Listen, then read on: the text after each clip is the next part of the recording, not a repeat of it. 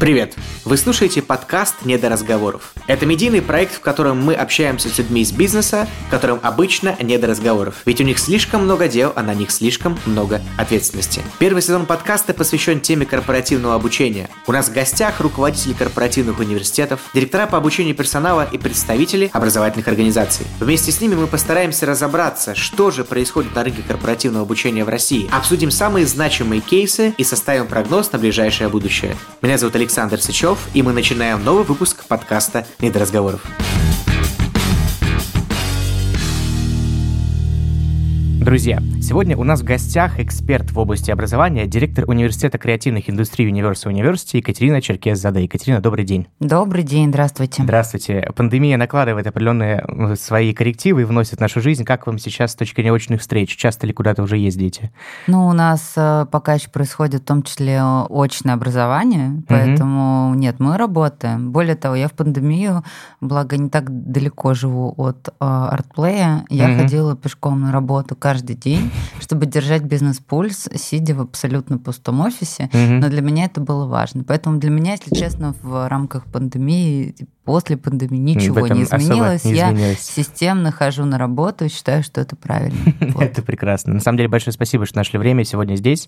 Мы поговорим сегодня, в частности, про Universal University, про образование для креативных индустрий. Об этом чуть позже. Для начала скажите, как вообще прошла это, этот спринт последние полгода? Знаю, что, может быть, в личном ощущении немного поменялось, но думаю, что бизнес-процессы пришлось перевернуть. Как вы, как университет, прошли этот период?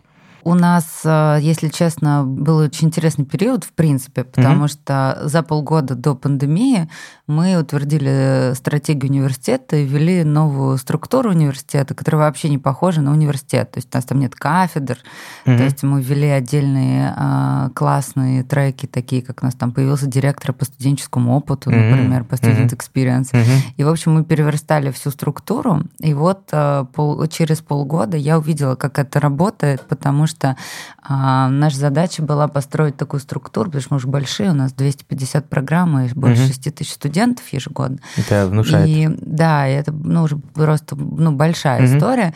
И наша задача была построить такую структуру, которая быстро реагирует на изменения, угу. но которая звучит не, не, там, не сверху, там, не это все говорят о скорости реакции на изменения, но на самом деле нет. Большая часть компаний не готова к быстрым угу. изменениям, особенно если у вас там много уже людей работает. Mm-hmm. У нас больше тысячи преподавателей, mm-hmm. да, уже там и так далее. И э, особенно в образовании. Mm-hmm. И в итоге я осознала, как это круто работает в тот момент, когда мы фактически за неделю двести пятьдесят программ перевели в онлайн. Невероятный ну, опыт. Ну, то есть из них, которых пятьдесят процентов было в первые два дня. Просто за mm-hmm. сутки. Просто переключили рубильник, да? Просто да, переключили окей, и перешли в онлайн. А, при том, что до этого большая часть образования, там девяносто девять процентов образования было абсолютно офлайновое. И это прям вот показало, как, насколько мы готовы к изменениям. Я сказала, вау, вот эта компания. Вот. А через саму пандемию мы проходили по-разному, в том смысле, что действительно у нас все-таки все равно офлайн образование, кино пока не снимешь uh-huh. в онлайне, и uh-huh. коллекцию фэшн не отошьешь. Uh-huh. Uh-huh. И поэтому, конечно, у нас наложился просто один академический год на другой. То есть, uh-huh. когда ну, мы открыли ключ и впустили всех обратно, класс. Студенты стали доделывать свои образовательные проекты для того, ну, все, что касалось практики. Uh-huh. И поэтому мы стартуем сейчас в рамках этого академического года на месяц позже. Все программы стартуют на месяц позже, и вот наша программа дополнительного образования mm-hmm. стартует в ноябре, хотя обычно стартует первого октября. Я правильно понимаю, что в основном были сложности именно с прикладными ДПО-программами, которые требуют непосредственно хождения в мастерской или с преподавателем тет-а-тет? А, да, но там mm-hmm. еще вопрос групповых mm-hmm. работ, потому что у нас все-таки образование выстроено не просто на реализацию одного творческой, mm-hmm. как бы и реализацию одной творческой единицы. Должны научиться работать в команде, mm-hmm. под проекты заказчика. Там много чего надо. Mm-hmm. учиться делать вместе. И, конечно, вот мне кажется, все сходили в онлайн. Ну, то есть mm-hmm. мы-то как с точки зрения образования, когда еще лет восемь назад все говорили, все в онлайне будет навсегда. И уже мы тогда уже знали, да? что не ага. очень, да, что все туда сходили, а потом вернулись, потому что поняли границу онлайн. А сейчас, мне кажется, происходит абсолютно то же самое, потому что у нас огромный объем студентов приходит именно потому, что это офлайн, и платят ну, те деньги, которых стоит, неважно, какой-то проект, там, Британскую школу дизайна, там, школу архитектуры, uh-huh. наша Марш, платят э, деньги, потому что они говорят, да, это офлайн, офлайн стоит дороже. Это офлайн, в котором есть комьюнити, в котором есть дополнительное обучение об одногруппников. Вот и, в этом. и так далее, uh-huh. и так далее. Да, это очень большой такой объем того, чего онлайн не дает. Uh-huh. И э, у нас сейчас есть, у меня отдельные группы пишут мне целые письма по поводу того, что если будет вторая волна пандемии, вы нас не будете онлайн учить, вот откроют обратно, мы вернемся. И это вот целые письма мне от студентов сейчас приходят. Поэтому вообще это такая есть некая, ну вот в оттехе и в инфобизе угу. история про то, что все в онлайне, угу. да нет, на угу. самом деле, неправда это. Есть такой вопрос, есть ли будущее без blended? Есть ли будущее для Universal University без blended? А, мы верим в blended, угу. это правда, то есть в это верят все ведущие университеты. Угу. Более того, самое дурацкое, что там год назад еще у нас было написано в стратегии, что мы идем в blended университет. Ну, то есть у нас вообще ничего не изменилось в этом смысле. У нас единственное, что получилось, у нас был благодаря пандемии мы ускорились. Мы uh-huh. думали, что мы там наши двести пятьдесят программ будем системно в blended переводить. Понемножку, а понемножку. Мы так за, за, ну, за два с половиной месяца протестили все программы, uh-huh. сразу стало понятно, что переводить, что не переводить, uh-huh. что приводится, что в каком объеме переводится и так далее. Ну и, собственно, самое главное, это, конечно, студенческий опыт, который uh-huh. мы сейчас проектируем и в онлайне, и в офлайне. Уже с поэтому... учетом этих обеих вод. Да, это прям отлично. Получилось. Я понимаю, что беседы на тему, как вы прошли ковид и вот эту первую волну пандемии уже становится мовитоном, но еще пара вопросов, потому что я думаю, что такое масштабное учреждение, которое вы переводили, с такими, кстати, разными школами внутри, о да, чем мы еще отдельно да. поговорим, это большой эксперимент. Насколько была ком- готова команда, вот в частности, так как я сам являюсь преподавателем нескольких школ, мне это особенно интересно, как в частности преподаватели переходили, что вы со стороны, знаю, очень внимательного мониторинга академического качества делали для этого, думаю, нашим уважаемым слушателям будет это интересно. Ну, во-первых, действительно, самое главное, что теряется при переходе из офлайна в онлайн, теряется, ну, вот такая человеческая эмпатия на, на самом деле. Mm-hmm. И поэтому э, понятно, что в этот момент наши преподаватели стали переверстывать свои образовательные э, ну, то есть занятия, mm-hmm. свои программы, э, просто в том смысле, что какие-то вещи оказались ну, просто невозможно сделать. Или неэффективными, да? И это просто неэффективно. Mm-hmm. Более того, вот вы заходите, например, давайте банальные вещи, там, чтобы совсем было просто.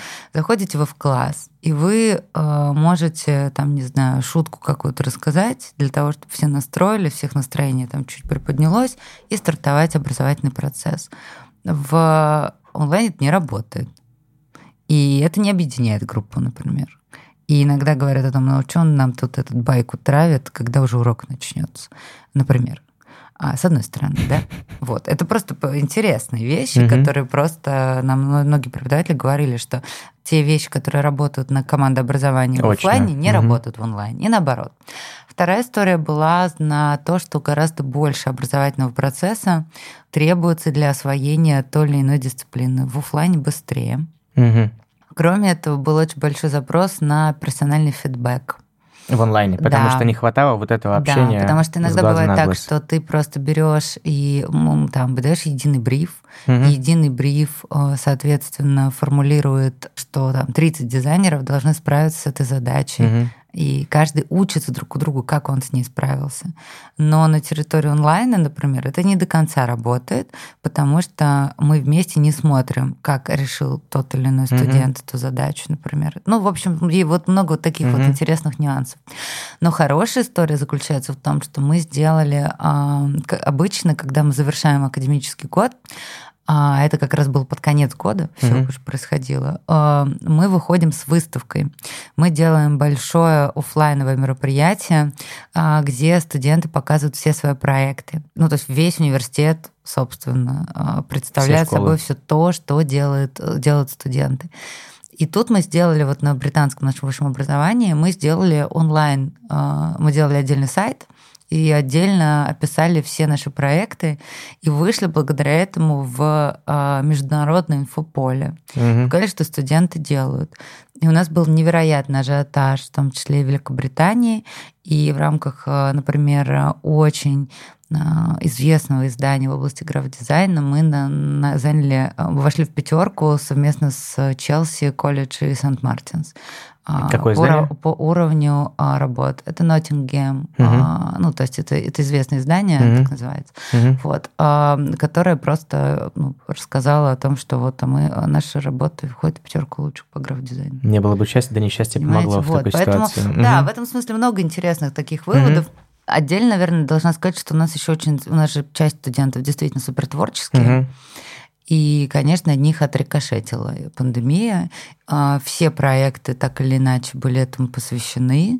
И до сих пор у нас есть студенты, которые ушли в гэп-йир, uh-huh. в академ, uh-huh. для того, чтобы восстановиться. Вот на этот год у нас... Кто-то пытался этот осознать г... через творчество, а кто-то не смог и решил, да, что и это, не сегодня. Да, и сейчас они будут возвращаться в следующем году, и это прям такой период, когда они должны uh-huh. прийти в себя. Вот. У нас также есть отдельный, ну, собственно, трек по поддержке студентов. Неважно, что это, от mental health до uh-huh. самых... Ну, то есть вот как uh-huh. бы их суппорт... Это прям отдельная наша... Как это реализовано технически? Это ну, по-разному. Горячая линия?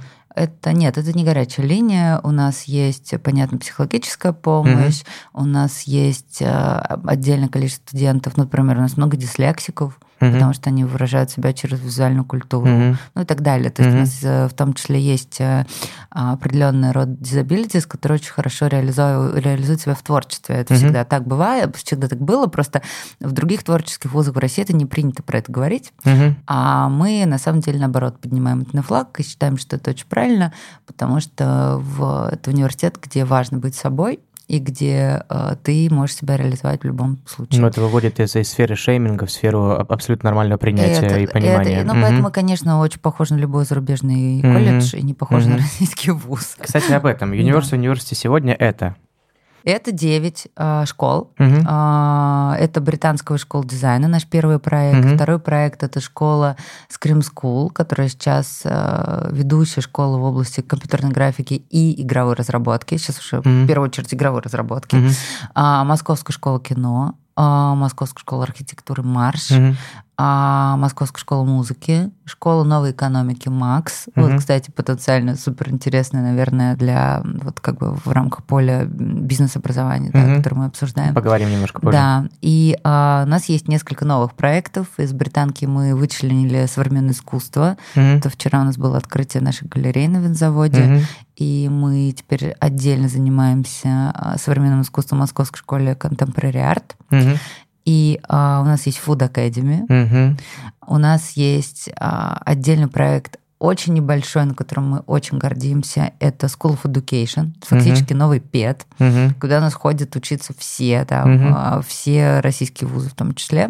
Очень много, и корпоративный университет ходит учиться. И так Насколько далее. Я знаю, даже методисты онлайн-платформ, там же учатся там, все. Да, да. но там угу. это прям такая школа полного цикла. Это и проектирование образовательного угу. опыта, угу. и преподавание, и все, что связано угу. с управлением в области образования. Я сама там преподаю иногда. Мы оставим ссылочку на эту школу под этим подкастом. Вот, так что нет, School of Education прекрасная угу. школа. Я, она, ей всего полтора года, она работает как и наш корпоративный университет, куда наши преподаватели угу. ходят учиться, и мы тоже периодически. Угу. И э, при этом это независимая площадка, mm-hmm. которая, ну, такая платформа по обмену опытом.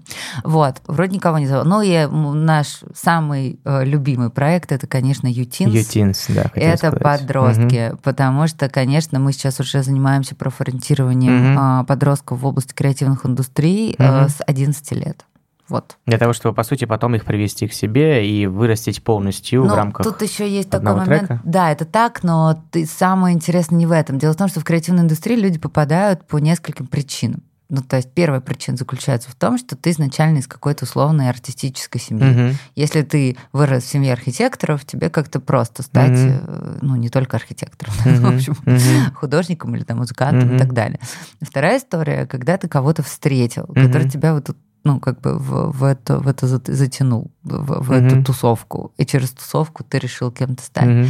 третья история — это когда ты, несмотря ни на что, приходишь к своей мечте все равно, и тогда тут такая взрослая позиция. Угу. У нас ежегодно приходит порядка трех с половиной тысяч человек, которые рассказывают примерно одну и ту же историю, что там в детстве я вот любила рисовать, а потом учился, папа и мама сказали, что надо идти на экономический, угу. а вот потом я вышла, вот я в... и вот у меня очень много счастливых людей тридцати лет, которые наконец-то рисуют мультики, условно, да. Mm-hmm. Вот, это, конечно, интересно. Ну, то есть просто, скорее, Uteens — это проект, который не только закрывает задачи профориентирования, понять, кто ты, понять, кто ты в команде, реализовать себя через несколько интересных проектов, mm-hmm. что тебе нравится, что не нравится, но еще и просто, вот, если честно, сократить пятнадцать лет вот этих долго мыторств. Понять, кто ты, и сэкономить свою жизнь. Вот, очень круто звучит. Лучше по-разному. Лучше прийти пораньше, серьезно, если есть такая возможность. Круто. Сейчас экономисты немножко расстроились. Вы однажды говорили в своей статье, на, она на блоге Британки есть, мы тоже эту ссылочку прикрепим, что киношники — это самая командная школа вашего консорциума. А, так ли это и почему это? Ну, понятно, что так, раз вы так говорили. Почему так? И это особенности проектов? Скорее, это особенность индустрии, потому что э, особенность индустрии заключается в том, что любой фильм снимает и делает минимум двести пятьдесят человек. Mm-hmm. И, ну, не получится снять mm-hmm. фильм, если у тебя нет команды, без если команды ты не умеешь взаимодействовать. Mm-hmm. Кроме этого, фильм можно спасти и испортить на любом этапе его производства, собственно.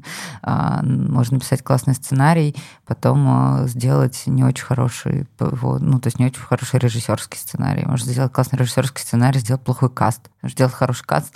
Монтаж, ну, в общем, там, и так далее. Да, ну, и так костюмы. далее. То есть mm-hmm. это идет по, по естественно, можно спасти на монтаже фильм, mm-hmm. а может уже не спасти, а можно в итоге выйти в тот же день там, в прокат с Человеком-пауком, и в итоге вот все может не так взлететь, как хотелось бы. Ну, там много, в общем, вводных, mm-hmm. поэтому это очень командная школа, где все друг друга знают, и это и все образование построено под это. Также, например, как в Британской школе дизайна, мы очень активно воспитываем не только ну, такой индивидуальный взгляд на вещи и критическое мышление, потому что дизайнер должен все улучшать. Его задача а, переосмыслять постоянно все, что он видит вокруг, и делать это лучше, удобнее, качественнее, интереснее, визуально видимее, там, так, так далее, так далее. Спасибо большое, что это сказал не я в этой нашей сегодняшней беседе, потому что, на самом деле, мы болеем. Наша компания тоже этим же. То, что мы, как дизайнеры, очень часто упираемся в то, что под классическим дизайном понимают нарисовать или там просто ну, это изобразить декоративную, декоративную часть, функцию, да. Исключая из нее функцию проектирования, функцию анализа и исследования это, это очень и воплощения. Подход, абсолютно. Это ужасно. Точно. Потому что, на самом деле, дизайн — это как это работает. Все так, это вообще абсолютно. Не история. И как решает задачу еще, скорее Да, дизайн всего. Должен решать задачу. Угу. А более того, до сих пор я считаю, что, конечно, дизайн недооценен в России ужасно. Я, Мне я однажды пошлин. Сергей Капков меня один раз угу. на одной сессии спросил: Катя, вот вы дизайнеров учите, учите, а чушь все вокруг такое некрасиво. Вот, это давно было.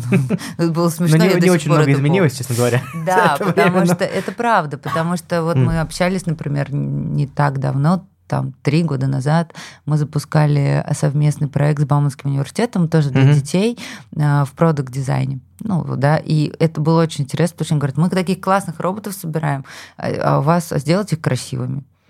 И это все, что надо понимать на территории вообще восприятия, слова восприятия дизайн. дизайна. Mm-hmm. Потому что, конечно, дизайн должен начинаться с ресерча, mm-hmm. на основе маркетинговых исследований, ресерча. Только на основе этого всего создается проект, mm-hmm. который впоследствии надо сделать так, чтобы это работало. Еще дизайн... будет он визуально как-то воплощен в конечном, в конечном этапе. Конечно, поэтому это, конечно, совсем не визуальная функция. И, в общем, в общем, семнадцать лет мы этим занимаемся. Если мы пили шампанское, я бы чокнулся сейчас своими бокалами. Класс, можно можем, кофе можем кофе, да. Да, отлично. Ура. Мы, правда, вот. Чокнулись. Екатерина, если продолжать нашу беседу, то я бы хотел бы спросить вас о чуть более близкой к образованию теме, к сегодняшней нашей дискуссии. Сегодня у нас сформулирована тема как образование для креативных индустрий, когда мы научимся воспитывать креативные кадры. Ну, первый вопрос – когда? Второй вопрос – как возможно вообще заниматься образованием, образованием причем взрослых людей в андрогогическом подходе? Вы являетесь одним из амбассадоров этого, в принципе, подхода в России.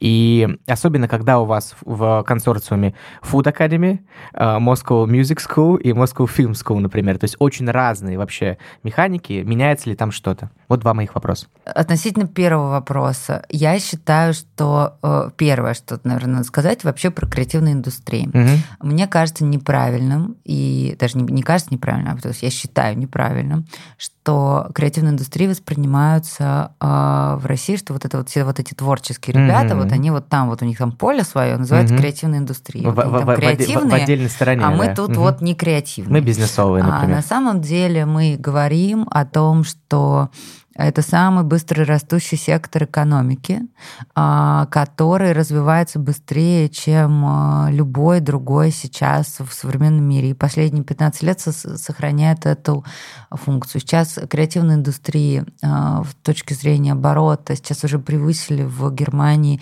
химическую промышленность, автопром. Угу. Каждый десятый британец работает в креативных индустриях. И когда мы говорим про creative industries, это не история исключительно про то, что вот есть дизайнер, он в креативных индустриях, а там, не знаю, вот маркетолог инженер, или там инженер. инженер. Нет. Это не так, потому что креативные индустрии косвенно влияют на всю экономику. Угу. В общем, чем круче они развиты, собственно, тем круче экономика летит, если честно.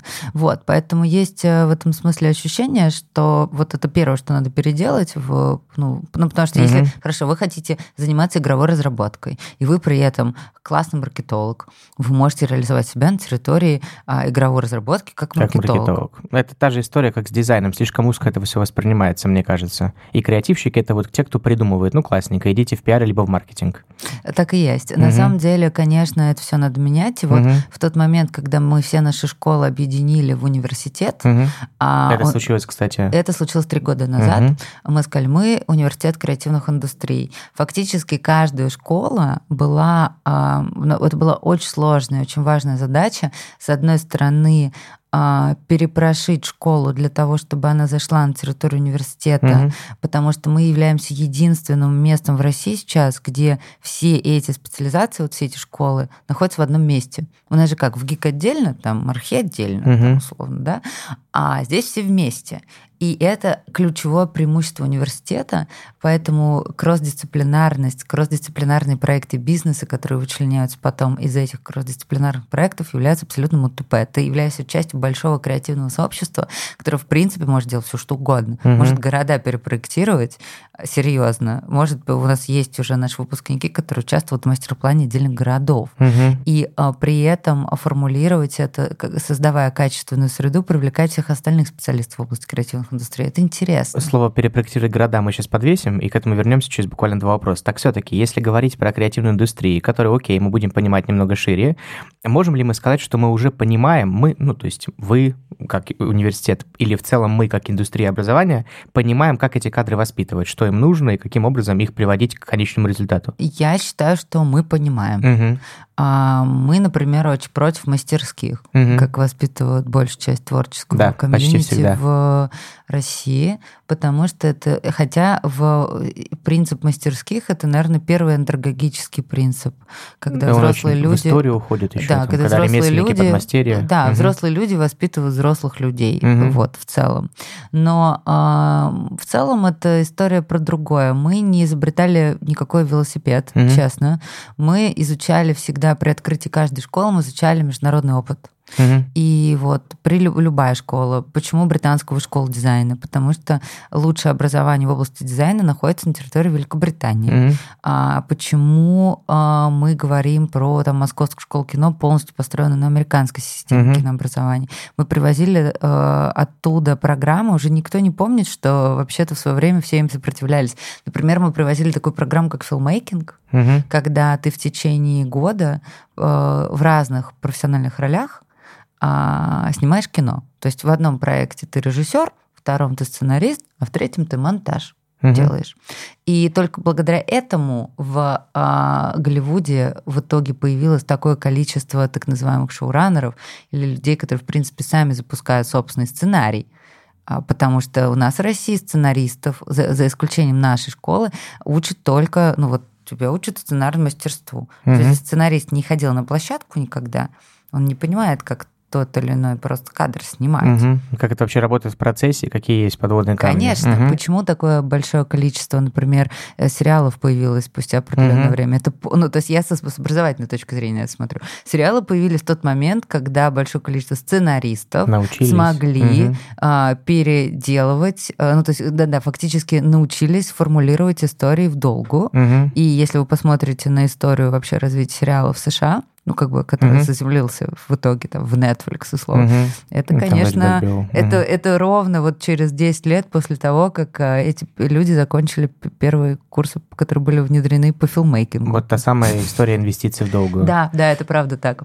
В нашем подкасте есть несколько рубрик, в которых мы комментируем, либо обсуждаем, либо решаем какие-либо задачи. Одна из них, и первая, к которой мы сегодня пойдем, называется «Диванные аналитики». Мы хоть с вами не на диване, но попробуем послушать одну из цитат, я ее вам приведу, и после да. этого либо с ней согласиться, либо не согласиться, а после узнаем, кто же ее произнес.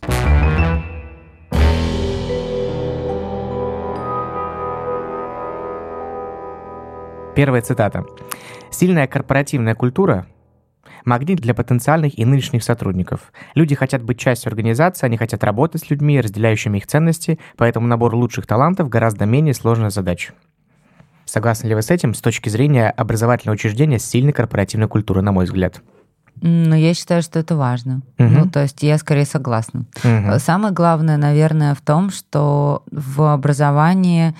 Ну, то есть у нас, например, периодически пытаются зайти в нашу систему люди, ну, там, uh-huh. преподаватели, например, uh-huh. которые хотят сделать на этом имя. Uh-huh. Ну, это такой инфобиз. Я преподаю в Британке, uh-huh. и поэтому это дает мне дополнительную ценность. И еще раз слово «инфобиз», я начну кипеть просто. Вот, но, но это правда так. Это а, и, в общем, система их автоматически выталкивает. Uh-huh. Это очень интересно, потому что мы а, работаем в долгу, на долгий результат. Uh-huh. А, мы не можем сделать плохо, и наших выпускников в этом смысле тоже видно, потому что это люди, которые не могут делать плохой проект, они не могут некачественно подойти к решению задачи, они умеют работать дедлайны. Ну, в общем, есть отдельные вещи, которые характеризуют угу. наших студентов и выпускников. И я думаю, что одним из пунктов вот этой некой внутренней культуры является еще аллергия на булщит. Это правда. Угу. И еще есть такой момент, что мне очень нравится андрогогический подход к образованию, в том смысле, что вот вы заходите к нам учиться, и мы к вам сразу относимся как к профессионалу. И полностью проектируем, что вы уже на студии сидите угу. там и делаете что-то. И все обучение выстроено вокруг этого. И таким образом, когда нас часто спрашивают, вы трудоустраиваете студентов? Мы говорим, нет, мы не трудоустраиваем, потому что девяносто процентов наших выпускников трудоустраиваются там за три месяца угу. после окончания обучения сами. И это, ну, как бы сама структура университета выстроена таким образом, чтобы это просто произошло. Там mm-hmm. обучение на реальных проектах, о, у нас есть отличный центр по связям с индустрией, который интегрирует, да, а, mm-hmm. то есть у нас больше пятьсот компаний ежегодно с нами работает, а, ну и так далее, и так далее. Это mm-hmm. просто интеграция студента в индустрию. Он выходит просто автоматически в индустрию, он там всех знает уже, его mm-hmm. знают, ему уже давали оценку на защите, его mm-hmm. уже как-то оценивали, он уже засветился. Mm-hmm. И вот, наверное, Наверное, в первую очередь у нас реализована культура профессионалов. Но это не означает, что при этом, ну, как бы, то есть культура профессионалов помножена на очень сильные, сильное комьюнити. Вот mm-hmm. если это, это вместе работает. По отдельности это плохо работает, кстати. Автор данной цитаты был Джули Бивакова, президент по разработке стратегии инноваций и расширения в Rice People. Как обычно, все ссылки у нас будут под подкастом. Вторая цитата поближе к творчеству, ну, либо тому вот классическому, либо университетам новых формаций, если позволите. Творчество — это бизнес-актив. Выявление и использование возможностей и избежание ловушек требует изобретательности и оригинальности, но очень немногие компании относятся к творчеству как к ожиданию работы и включают его в свою систему повышения эффективности.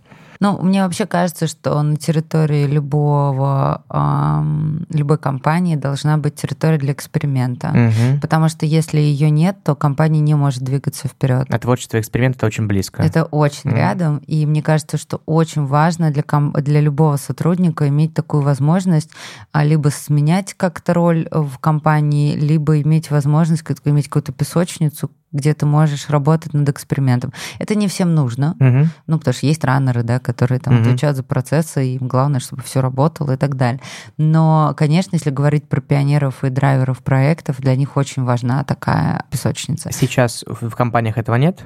Я считаю, что не во всех. Uh-huh. А иногда бывает так, что компании, наоборот, формулируют, что что у нас есть очень-очень много инноваций, mm-hmm. мы такая инновационная компания, но потом ты заходишь к ним на совещание, uh-huh. и они все сидят, каждый за своим монитором, uh-huh. и смотрят там в презентацию, которую показывает человек, они вообще друг другу в глаза не смотрят. Uh-huh. И я была в таких компаниях, и ну, я считаю, что это, ну, то есть, о, инновация — это очень коммуникационная штука. Вот. И если и без названий, то хотя бы отрасли. Это какие отрасли? Ой, ну, разные. Тоже, в том числе финансовые, финансы, в том числе финансовые, финансы, да. финансовые, mm-hmm. в том числе. Mm-hmm. Ну, то есть много до сих пор там, ну, опять же, есть и, и до сих пор у нас и нефтянка, mm-hmm. и финансы, да и некоторые условно коммуникации. ай ти. ай ти тоже. Mm-hmm. Но ай ти уже нет, ай ти уже mm-hmm. как-то перестраиваются. ай ти дел... сделали огромную работу по вовлечению, созданию корпоративной культуры для интровертов. Я считаю, что они сделали огромный шаг, им, правда, было сложнее. У mm-hmm. нас есть тоже такая школа, у нас есть школа игровой разработки uh, Scream School, uh-huh. но вот там целая история была, потому что ты uh-huh. преподаватель, который интроверт, выходит к студентам, которые интроверты. И должны он в итоге готовил, подавать ну, какой-то есть, результат. И, и они должны выдавать результат. В итоге uh-huh. они выдают гениальный результат, но это вот целая задача, чтобы такую корпоративную культуру внутри создать, чтобы uh-huh. было место, где всем комфортно, это важно. Вот, поэтому. Мы так как готовим периодически конференции, хочу сказать, что, конечно, самые конференции интересны с точки зрения спикинга, как правило, это конференции айтишные, где выступают интроверты для интровертов, интровертов, потому что внутренние метапы именно. Уровень их внутреннего творчества, когда они чувствуют безопасность среды, он, конечно, зашкаливает. Да. Там что только не бывает. От выступления сео в халате и в тапочках до каких-либо там командных выступлений с трюками, приглашенными артистами. Это самое классное, что люди, почувствовав эту безопасность в среде, реально высвобождают все идеи, которые у них копятся. Автор этой цитаты был Бен Вигер, директор по исследованиям и стратегии управления рабочими местами Галлоп. Наконец, последняя цитата, которую мы посмотрим, она про будущее поколение, про молодежь и про молодые кадры в целом. «Молодым людям никогда не поздно получить возможности учиться. Наша молодежь заслуживает того, чтобы иметь навыки, необходимые для процветания во все более требовательном и нестабильном мире работы. Учитывая, что сегодняшние студенты станут завтрашними гражданами-лидерами, хорошо и соответствующее, хорошее и соответствующее образование необходимо для воплощения устремления в реальность». Ну, я с этим соглашусь, но я считаю, что эта цитата должна быть спро... ну, спроецирована не только на молодежь. Ага, вообще для всех. Да. В принципе, никому да. никогда не поздно получить возможность учиться. Я вообще, не... когда говорят lifelong learning, ага. я всегда вот задаю людям вопросы, что они в это вкладывают. Ага. Потому что м- вот... В этом году, две тысячи двадцатый год, лично для меня это единственный год за последние десять лет, где, когда я нигде не училась. Uh-huh. Из-за пандемии, опять же. Uh-huh. А в целом, каждый год, я считаю, что современный человек должен выстраивать свою образовательную траекторию, когда он должен, вот знаете, как, как к Рождеству, там вот вы думаете, куда я поеду в следующем uh-huh. году, там какие-то планы uh-huh. люди строят, uh-huh. да, там с понедельника буду в спортзал uh-huh. ходить, там еще что-нибудь. Вот обязательно мне, с понедельника, да. Ну, конечно, вот. Но мне кажется, что первым пунктом сейчас должно быть, а куда я пойду учиться в следующем году, и чему, и зачем. И каким образом моя образовательная траектория предшествует моей карьерной траектории. Mm-hmm. И вот если люди научатся так думать, вне зависимости от возраста, мне кажется, мы и так называемый серебряный возраст как-то mm-hmm. подтянем, потому что через десять-пятнадцать лет люди, которые там условно, которым сейчас сорок, должны идти учиться для того, чтобы оставаться востребованным в ближайшие двадцать пять-тридцать лет. Ну это да, и сейчас задача. Им уже интересно, то дальше будет еще веселее. Вот, и у нас очень, в принципе, взрослеют студенты uh-huh. на отдельных программах, мне это uh-huh. очень нравится. Вот. Интересно. Это была цитата Аннет Диксон, вице-президента по человеческому развитию Всемирного банка. Как обычно, все цитаты снизу, мы согласились с некоторыми, ну, немножко подискутировали о том, что все-таки обучение — это не только для молодежи.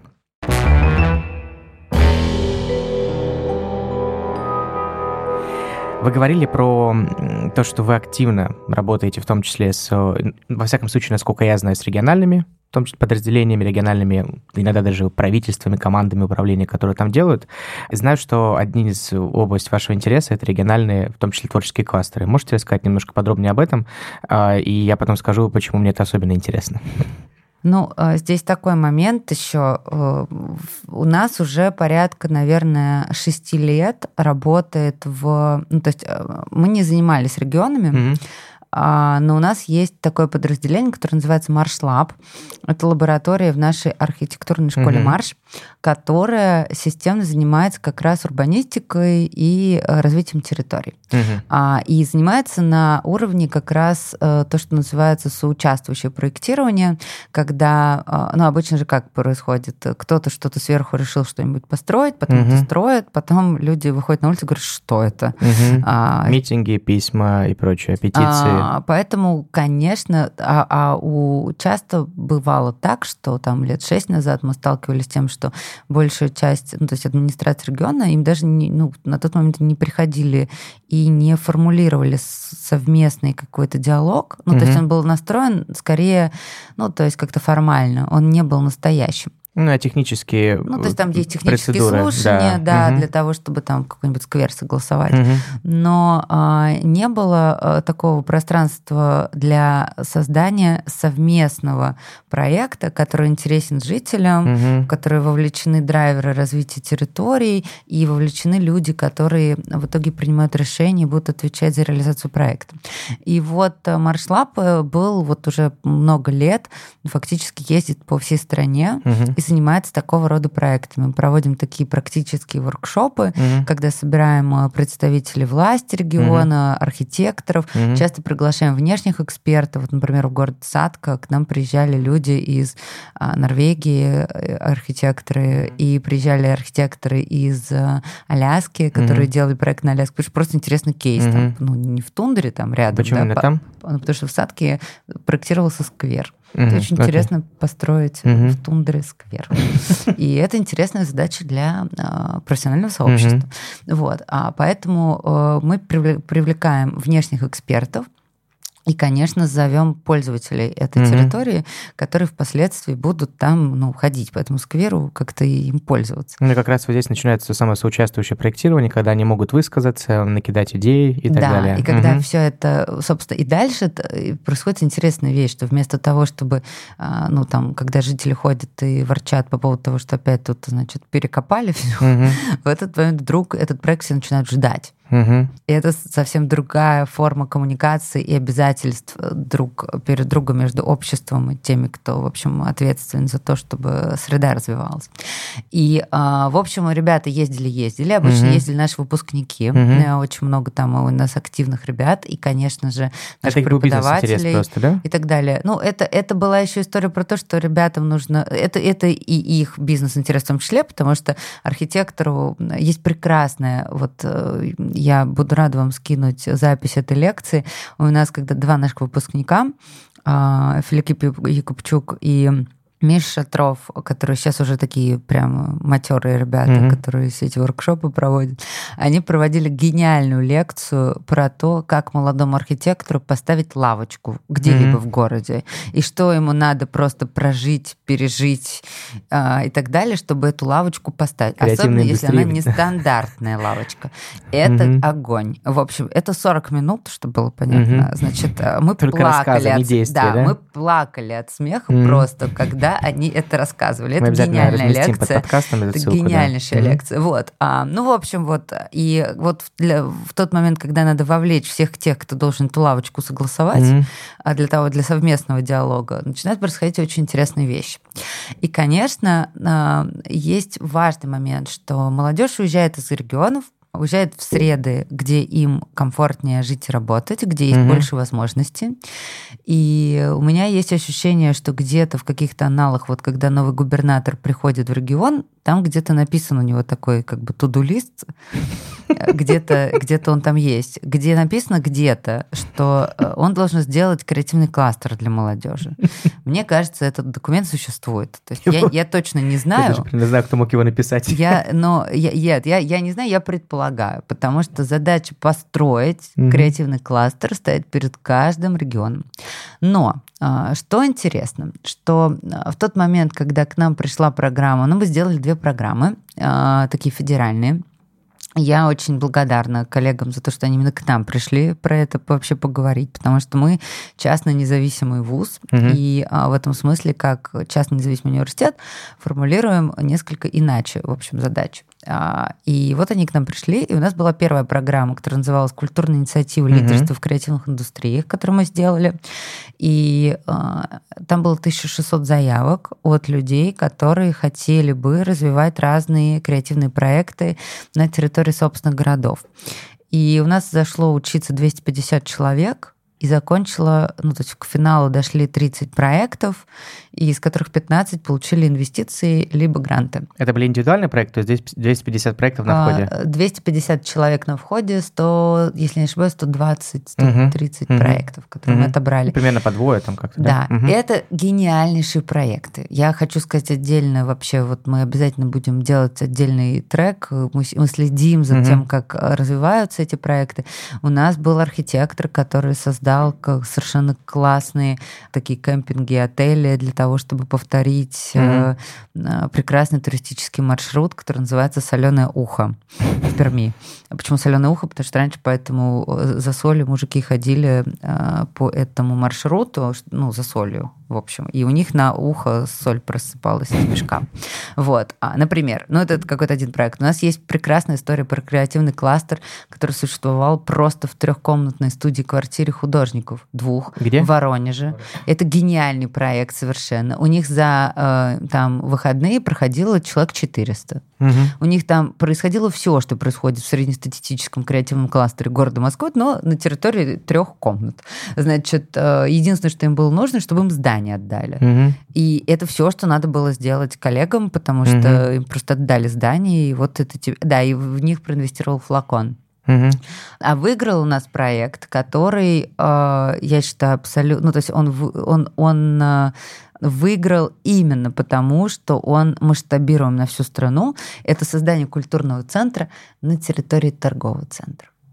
Так. И это абсолютно азиатский проект, угу. потому что если вы там не в Гонконге, в Шанхае, угу. там, в Токио, зайдете в любой бизнес-центр, там будет торговый центр, бизнес-центр и культурный центр вместе, на одной площадке. Да? То есть вы ребенка, ребенка, там мама сдает музыкальную школу и идет за покупками. Это нормально. Угу. То есть там большая часть музыкальных школ, например, находится в Сингапуре, находится угу. на территории просто ну, как бы либо бизнес-центров, либо торговых центров. Это нормально. Угу. Вот. И мы просто привели эту сейчас практику в России, а, а фактически торговый центр, да вот в Москве, в любом спальном районе, торговый центр является местом жизни, силы, и единственным вообще третьим местом, куда можно пойти между домом и работой. Угу. Если рассматривать... То же самое, такая же история в моногородах, и такая же история, в, в принципе, в любом городе. Поэтому это масштабируемая история, поэтому именно этот проект в, в Чувашии угу. выиграл, и вот они, насколько я знаю, в ноябре угу. уже этого года должны открываться. В общем, это была одна история. Угу. Сначала, и вдруг мы всех этих людей увидели в одном месте, угу. они есть, и они хотят делать крутые mm-hmm. проекты на территории собственных городов. Самое интересное было, когда там из Набережных Челнов к нам приехало две команды, которые хотели делать свои креативные пространства, и они познакомились в Москве. Mm-hmm. Вот я в этом смысле какие-то вещи просто поняла, что нужно заниматься комьюнити, развивать арт-резидентов. Ну, то есть в этом смысле не все креативные кадры в Москве? Конечно, нет. Mm-hmm. Конечно, нет. Mm-hmm. А второй момент — это как раз наш проект по арт-резиденциям, mm-hmm. который вырос из культурной инициативы. А, арт-резиденция — это другая история. Это как раз задача создать третьи места на территории регионов, которые бы по разным причинам формулировали бы, ну, как бы самые разные задачи. Угу. Когда к нам приехали команды, мне их пришлось... В Москву приезжали в Москву, они все, да? Да, угу. они сначала приехали в Москву, их пришлось абсолютно перепрошивать, угу. потому что они приехали и сказали, значит так, вот у нас тут местный ДК, угу. мы его сейчас переделаем, значит, вы нам Поставим расскажете... Пуфики. Да, пуфики, угу. там, ремонтик какой-то угу. сделаем, кофе-поинт, еще какой-нибудь угу. там, в общем, вариант сделаем. И э, в итоге получится, ну, какая-то такая история интересная, что мы должны рассказать ребятам, как им сделать ремонт. Угу. Сказали, ребята, вообще не так. Мы будем заниматься развитием резидентов и развивать креативный бизнес и предпринимательство на территории региона. Угу. Поэтому сначала мы объездили все креативные кластеры в Москве, потом мы сели проектировать задачу как бы каждого региона, и вдруг угу. стали появляться интересные вещи. Вот мой любимый пример – это Калининград. Угу.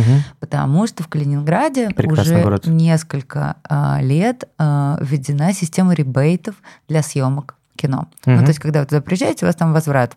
Угу. Просто там налоговый происходит, угу. а, потому что вы снимаете там. Угу. А, соответственно, туда подтянулись аккуратно продакшены, туда же подтянулись всякие компании, которые оборудование предоставляют, угу. киношные фестивали стали появляться.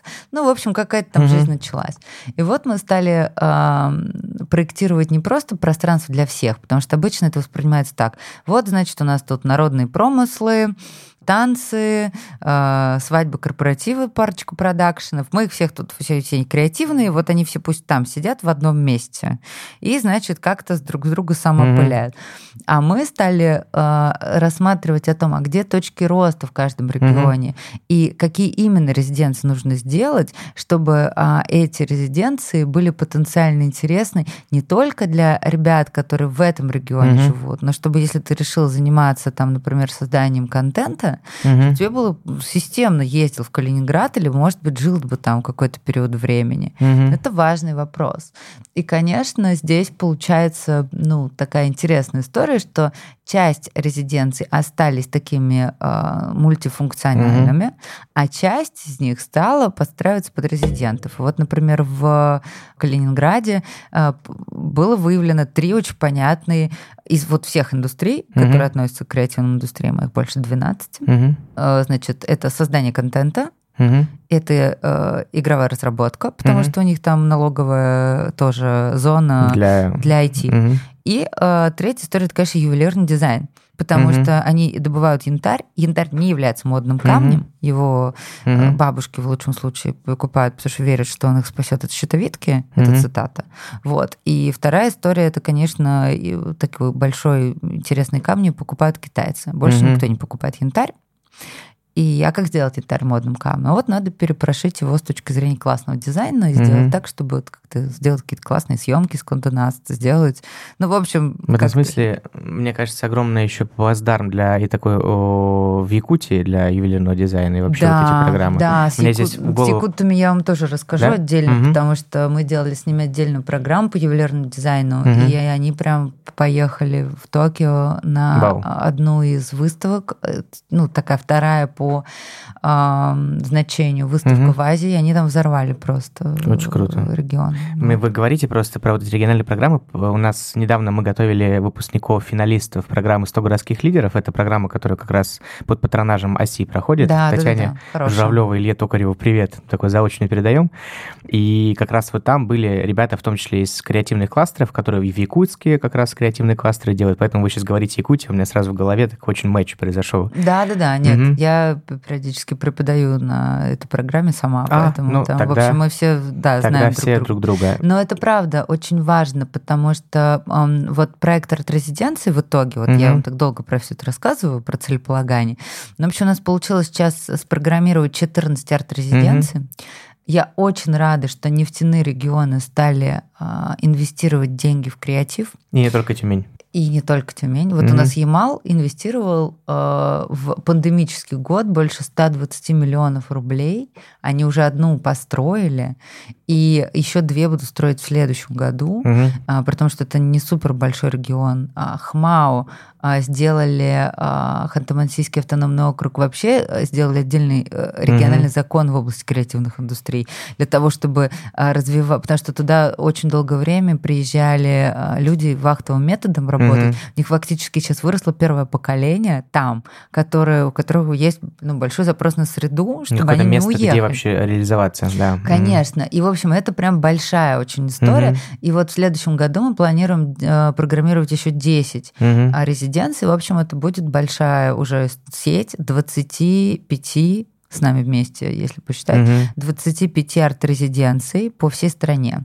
И вот дальше, uh-huh. собственно, на этой неделе мы проводим очень большую конференцию, uh-huh. посвященную креативным индустриям, совместно с эр эс вэ. Мы проводим ее вот в центре предпринимателя, uh-huh. Москвы, как он правильно называется, вот я забыла, цэ дэ пэ. Uh-huh. Центральный дом предпринимателей. Uh-huh. И мы будем уже... Рас... Мы зовем большие компании, uh-huh. где мы будем рассказывать про сеть. На момент выпуска этого подкаста это мероприятие уже пройдет, мы обязательно какие-нибудь ссылки сошлемся, поэтому... Да, ну вот если вообще, в принципе, говорить про сеть арт-резиденций, это как раз возможность качать всех резидентов, uh-huh. вне зависимости от того, где э, реализован тот или иной проект. Uh-huh. Потому что вы в данном случае подключаетесь в, в сеть. А вот эта история очень похожа на, опять же, из той же программы вы говорили про Флакон. Буквально недавно была очень похожая беседа с Михаилом Егоршиным, который с регионами Флакона занимается вот ровно. Это же история про то, что без сетевой модели, без модели обмена опытом взаимодействия очень сложно выстраивать вообще в принципе определенные вот такие вещи. Слушая вас, слышу, что на самом деле, возвращаясь к теме образования, вообще-то университет креативных индустрий очень сильно не про просто креатив и дизайн в русском классическом понимании. Насколько реально градообразующие, системообразующие проекты могут рождаться, и реально практическое применение, это, конечно, впечатляет. Вот за это, за этот опыт большое спасибо. Ну, здесь еще есть комментарий. Ну, во-первых, спасибо за оценку. Это только мнение, ни в коем случае не оценка, кто мы. Но в любом случае для нас было с самого начала понятно, что любой регион воспринимается через культуру. И э, есть огромное количество косвенных mm-hmm. эффектов mm-hmm. от креативных индустрий. Ну, например, давайте банально какой-нибудь пример на развитие туризма. Mm-hmm. Mm-hmm. А еще мне кажется, что есть такая недооцененная... У нас каждый регион хочет заниматься всем. Mm-hmm. А я считаю, что то регионы должны в области креативных индустрий выбирать какую-то классную специализацию mm-hmm. и работать над ней. И тогда получится гораздо лучше. Специализация регионов как да, раз, да, вот в такой важно. Степени. Очень круто. Вот. Это же про региональный брендинг, еще региональный маркетинг. Ну, это вообще целая степени. История. Мы в нее уже точно не войдем, к сожалению. Вторая рубрика, которую я хотел бы сейчас сдвинуть нас дальше, посвящена пользовательскому опыту. Вы говорили, что в частности в Universal University вы проектируете опыт студента, и вообще сейчас в целом все сервисы, новые создаваемые приложения, и порой даже компании строятся на основании этого опыта. У нас в подкасте есть лирический герой, его зовут Геннадий. Так. Гена из подкаста в подкаст становится разным человеком, оказывается в разных ролях, в разных профессиях и борется с разными задачами. Ваша задача как гостя будет ему порекомендовать и дать какой-то совет. Знаете вы эту ситуацию глубоко или нет? Придется что-то посоветовать. Он уже сидит слева от вас. Класс. Итак, сегодняшняя... У меня есть воображаемый друг. Отлично. Сегодняшняя наша рубрика называется «Гена и пользовательский опыт». Итак... Геннадий – менеджер по продукту в ай ти-трайбе телекоммуникационной компании. Ну, мы говорили про продуктовый менеджмент, вот и поговорим. Сейчас Гена развивает внутренний сервис для сотрудников, который призван облегчить их ежедневную рабочую рутину. Заказ пропусков, бронирование переговорных комнат и так далее. Но, тем не менее, также этот сервис должен позволить сотрудникам генерировать идеи по улучшению рабочего процесса, то есть искать узкие места и предлагать варианты, как это решить и доносить их до руководства. Одним из важных пунктов для себя Гена выделяет, что это приложение и этот сервис должен быть удобен для пользователей и максимально удовлетворять их потребности. Для того, чтобы реализовать эту задачу, она будет появляться в его пайплайне на горизонте года, он хочет предварительно прокачаться в области клиентского опыта, его проектирования, генерации идей и в целом новых тенденций в сервисе. Что вы ему посоветуете, на что посмотреть, на что обратить внимание и чему поучиться? Вот ему, менеджеру по продукту. Ой, прекрасный вопрос вообще. Ну, я считаю, что э, здесь есть два таких момента. Когда мы говорим, в принципе, про пользовательский опыт... Гена, а, слушай. Надо пройти курс по дизайн-мышлению, прости господи. Сейчас просто Саша Нинашев взорвался бы. Да. Ну, конечно. Ну, к Саше Нинашеву надо его отправить в первую очередь, мне кажется, для того, чтобы... Саша, привет. Да, потому что без Саши в этом смысле никуда. Куда же у нас там дальше-то идти? Во-вторых, все, что связано с... Понимаете, тут такой момент. На самом деле это очень понятная задача. Ну, то есть человек в этом смысле должен еще поработать в своем комьюнити, потому что, мне кажется, очень важно будет, чтобы люди давали фидбэк как бы вам обратно. Угу. Очень важно будет настроить что-то со внутренними коммуникациями, угу. потому что это, кстати, обычно забывают. То есть как бы все когда вроде классно, разлиновано, угу. люди должны там отвечать, давать фидбэк и так далее, а потом, а потом начинает эйч ар бегать. То есть mm-hmm. ты начинаешь бегать за эйч ар, а эйч ар говорит, что?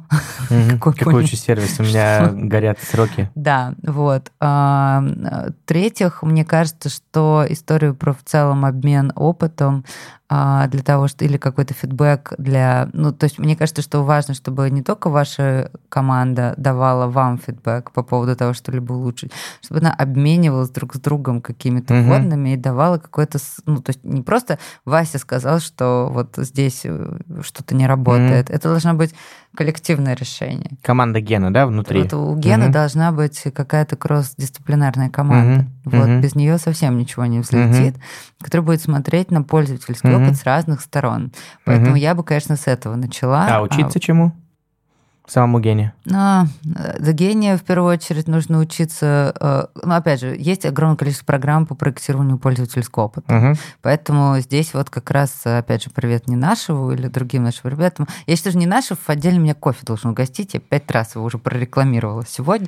Мне вот. Тогда много, потому что без ни один выпуск практически без него не обходится, ну, конечно, но тем не это, менее. Ну, это, ну, то есть, на самом деле, опять же, дальше Ген может пойти на э, дизайн-диджитал продукта. Вот это интересно. Uh-huh. Вот. Потому mm-hmm. что если он до этого никогда этим не занимался, mm-hmm. вдруг, хотя, mm-hmm. если что, его mm-hmm. должны были взять изначально на как эту работу. Как менеджер ай ти-продукта, да, почти наверняка. Он да. должен, наверное, mm-hmm. уметь это делать. Mm-hmm. Но это важный момент, mm-hmm. потому что дальше, это, конечно, все надо наложить на классные сервисы. Mm-hmm. И, может быть, гений не надо в этом смысле формулировать отдельный новый сервис, mm-hmm. а нужно просто сделать совокупность классных сервисов, которые будут отвечать его задачам. И которые уже внутри есть, да? Да, mm-hmm. да. Может быть, гений просто нужен Slack.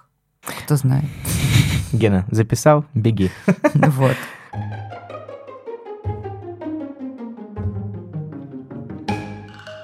Скажите, так как нас слушают корпоративные специалисты, люди, которые занимаются в первую очередь эйч ар внутри компании и корпоративным обучением, как вот эти знания, полученные, аккумулированные вами внутри Universal University, и в первую очередь знания по обучению креативных кадров, могут быть полезны и применимы именно людям в компаниях. Они должны отправлять туда своих сотрудников, возможно, в какие-то ваши школы, которые релевантны их бизнес-задачам, или может учиться самим, учиться проективно-образовательного опыта. Каким образом ваш опыт может быть полезен людям, работающим в корпорациях, причем не только в Москве, а еще и в регионах? Ну, у нас есть часть, э, просто ну, у нас есть много компаний, даже большое количество компаний, которые отправляют к нам э, системно учиться на наши э, краткосрочные программы. Uh-huh. Э, это прямо системная история. Uh-huh. Мы запускаем их фактически в течение всего года, uh-huh. но в целом у нас есть такое условное деление на зимние и летние образовательные программы. Uh-huh. И э, мне очень нравится, когда компании отправляют на них сразу нескольких человек. Это в основном школа новой экономики Макса, да, в первую очередь? В Макс, uh-huh. э, в Британку. Uh-huh. Э, в, у нас есть отдельные, э, ну, например, э, у нас есть такая программа э, как раз вот про развитие территории «Утро». Туда отправляются uh-huh. обычно люди вдвоем или втроем. Не путать это... с форумом «Утро», да? Нет, не путать. Ага. Это управление территориальным развитием. На всякий да, случай. Да, да. А, ну, в общем, э, это правда история про то, что когда идет несколько человек, uh-huh. мне кажется, это очень важная такая эйч ар-задача. Uh-huh. Во-первых, это вообще ненавязчивый тимбилдинг, совершенно понятный, потому mm-hmm. что люди вместе взаимодействуют, получают совместный опыт и так далее. Во-вторых, э, именно эти... Ну, и это, это тоже. Но мне кажется, самое главное, что... Ну, как управлять изменениями? Mm-hmm. У вас должна быть какая-то критическая масса людей, которые согласны с mm-hmm. этим и начинают говорить то же самое, что говорит руководитель компании, амбассадор, например. Да? Это должен быть какой-то... Да, должен быть амбассадор тех или иных решений. Я считаю, что вот в тот момент, когда к нам отправляют студентов учиться, вот пришли пришли к нам десять человек из Яндекса, вот они вместе отучились, пошли, и дальше у них получается единый просто, э, у них единый вординг, да, у них единое поле, у них единая терминология, и дальше это автоматически внедряется в компанию. Mm-hmm. То есть это вот первый момент. Поэтому они не, не могут жить после этого, да? Не отправляйте Иначе. одного человека, mm-hmm. отправляйте нескольких. Mm-hmm. И это сейчас даже не история про, про мою там, экономическую функцию, это история просто про то, что это правда лучше работает. Ну, хотя бы продажи. Вот. Второй момент связан с тем, что у нас часто приходят сейчас компании, которые просят спроектировать образовательные программы под них. Это отдельная история. Корпоративное обучение. Корпоративное обучение. Здесь я хочу только одну вещь сказать. Я считаю, что нужно обязательно вывозить этих людей с территории собственных компаний. Потому что обычно бывает так, что вот у нас, например, в School of Education у нас часто приходят компании, большие, там «Газпром» приходят, там mm-hmm. разные, да, совсем, которые заказывают наши образовательные программы, и мы едем к ним. Mm-hmm. Ну, потому что такая корпоративная практика, что приводят специалистов mm-hmm. внутрь. Я считаю, что Слышал, это... что-то об этом, да. Практически. Я считаю, mm-hmm. на самом деле, что это, ну, такого рода практика а, является не всегда суперэффективной, потому mm-hmm. что человек очень сложно отрывается от своего рабочего места, а mm-hmm. теперь он пошел учиться, ему сложно выключиться, он mm-hmm. у себя сидит, его там дергают, там в бухгалтерию еще надо mm-hmm. зайти, еще там что-то сделать и так далее. Mm-hmm. А, я считаю, что надо вы, выходить за пределы а, значит, собственных компаний, поэтому вот, ну, не знаю, лучше к нам приезжать. Mm-hmm. Вот. Третий момент, а, на мой взгляд, суперважный, связан с, а, с самим обучением и потому что есть огромный запрос на изменения. Вот теперь я, правда, буду рассказывать про Макс, потому что мы изначально стартовали эту школу как школу маркетинга и коммуникации. Uh-huh. Там все было более-менее понятно. Uh-huh. И у нас в том числе была отдельная программа по эйч ар бренд девелопменту. Uh-huh. Ну, в общем, отдельные какие-то понятные вещи. А полгода назад мы несколько переначали школу, mm-hmm. вообще ее пересобрали. Теперь это школа новой экономики. Mm-hmm. А, причем, конечно, это было очень рискованно открывать. Значит, а теперь мы откроем школу новой экономики в, в июне две тысячи двадцатого года, когда все в шоке от того, что происходит, никто ничего не понимает, ничего планировать не может. И вот и мы, как, история была про то, что отлично. Вот теперь новая экономика уже настала, а все компании и люди, которые говорят, что они готовы к изменениям, на самом деле нет. Вот. Mm-hmm. И, конечно, наша задача... Ну, то есть сложно было, конечно, сначала говорить, а, мы-то говорили, вот есть же теория Ю, вот mm-hmm. там все написано давно. Ну, то есть мы же не про это. Мы скорее просто хотим создать на территории этой школы классную тусовку, которая... прямо сейчас, потому что ну, те, кто прошел, ну, есть те, кто не прошел кризис, есть те, кто прошел кризис, стал слабее, угу. а есть те, кто прошел кризис, стал сильнее. Угу. Вот наша задача в последние две категории угу. перемешать для того, чтобы э, просто ну, вместе решать задачи будущего. Потому mm-hmm. что у нас очень, ну, не очень на уровне, там, не знаю, каких-то, э, там, Тони Роббинсона только условно говорится о том, что вот, там, future leaders, там, значит, лидеры будущего, вот это все. И это все носит вот тоже вот характер такого инфобиза. Третий раз начинаю кипеть. А если мы говорим на территории действительно образования, что ты система вот как бы в режиме системного образования, системного обучения. Mm-hmm. Сегодня ты преподаешь, mm-hmm. завтра тебе преподают. И это нормально, и, это и только так и возможно. Система, а вот это то, на чем сейчас строится Макс. И Макс в этом смысле, конечно, сформулирован так, что на территории Макс должны быть... руководители, ну, должны, на мой взгляд, просто. Я сама туда пойду учиться. Вот mm-hmm. я тебе так и не могу никуда выехать нормально поучиться в этом году, то я пойду учиться в МАК сама, потому что, с одной стороны, это лидеры компаний, си и о, там, си и о один, которые являются в данном случае ключевыми драйверами изменений. Во-вторых, это люди, которые хотят э, в вот эту вот эпоху неопределенности сделать какие-то свои классные проекты, которые mm-hmm. хотят иметь импакт на общество, потому что если ты сейчас mm-hmm. никакого импакта нет, то у тебя компания не летит, на нее не реагируют, у нее должны быть как раз вот формулирование mm-hmm. классных ценностей, зачем она вообще нужна, кроме того, что она деньги зарабатывает. Social responsibility, вот это вот. Конечно. Mm-hmm. И третья история, конечно, про то, что мы говорим о создании человекоцентричных проектов и компаний. Ух ты. И вот у нас университет student-centric, mm-hmm. это важно. Mm-hmm. Это очень большая в этом смысле разница со всеми остальными вузами, потому что вот где-то в Минобре там решают, чему учить и как, mm-hmm. потом это куда-то вниз спускается, где-то внизу там преподаватель и студент. Mm-hmm. И они как-то в конце цепочки. А у нас студент в середине. И вокруг него строятся все процессы и угу. так далее. И вот мы считаем, ну, то есть, ну, потому что мы человекоцентричная компания. Угу. Вот э, мы искренне считаем, что не человекоцентричные компании просто не выживут, а угу. дальше весь э, опыт, собственно, э, т, привлечения, удержания талантов, которые угу. супер развит на территории университета mm-hmm. креативных индустрий, поэтому школа Макс и существует на территории mm-hmm. университета креативных индустрий, ведь наш опыт экстраполируется автоматически mm-hmm. на территорию уже бизнеса, ну, mm-hmm. даже там среднего, там, mm-hmm. большого или малого.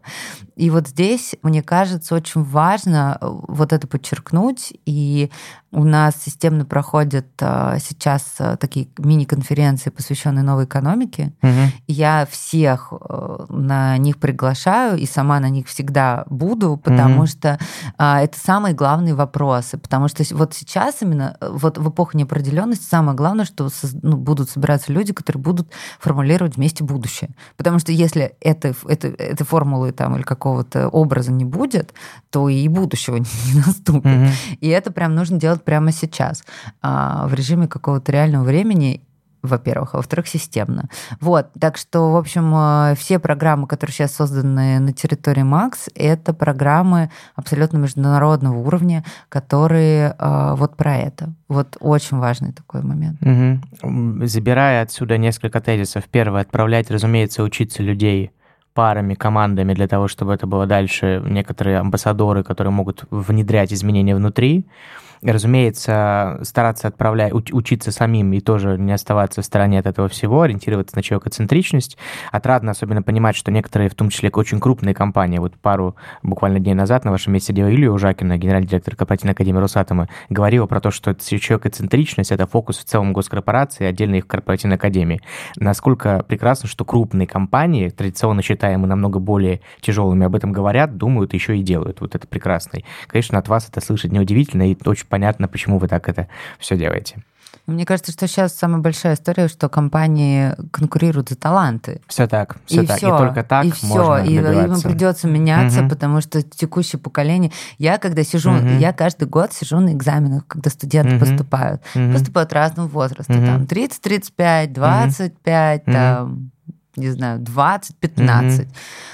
Друзья мои, по последним оценкам, вот последнее делалось гигантское исследование среди школьников, в конце августа я его получила, кем хотят быть старшеклассники. Вот семь лет назад старшеклассники хотели работать в госкомпаниях, в «Газпроме» условном, да, а, значит, хотели быть программистами или работать в mm-hmm. большой ай ти-компании, mm-hmm. типа Яндекса. И третья история, они хотели быть чиновниками. Прошло семь лет. Угу. Сейчас они хотят быть художниками, угу. программистами и предпринимателями. Угу. семь лет прошло. Так что, в общем, у компаний нет шансов. Либо угу. компаниям придется меняться, либо к ним просто никто не придет. Прекрасный тезис, чтобы подвинуться к финалу.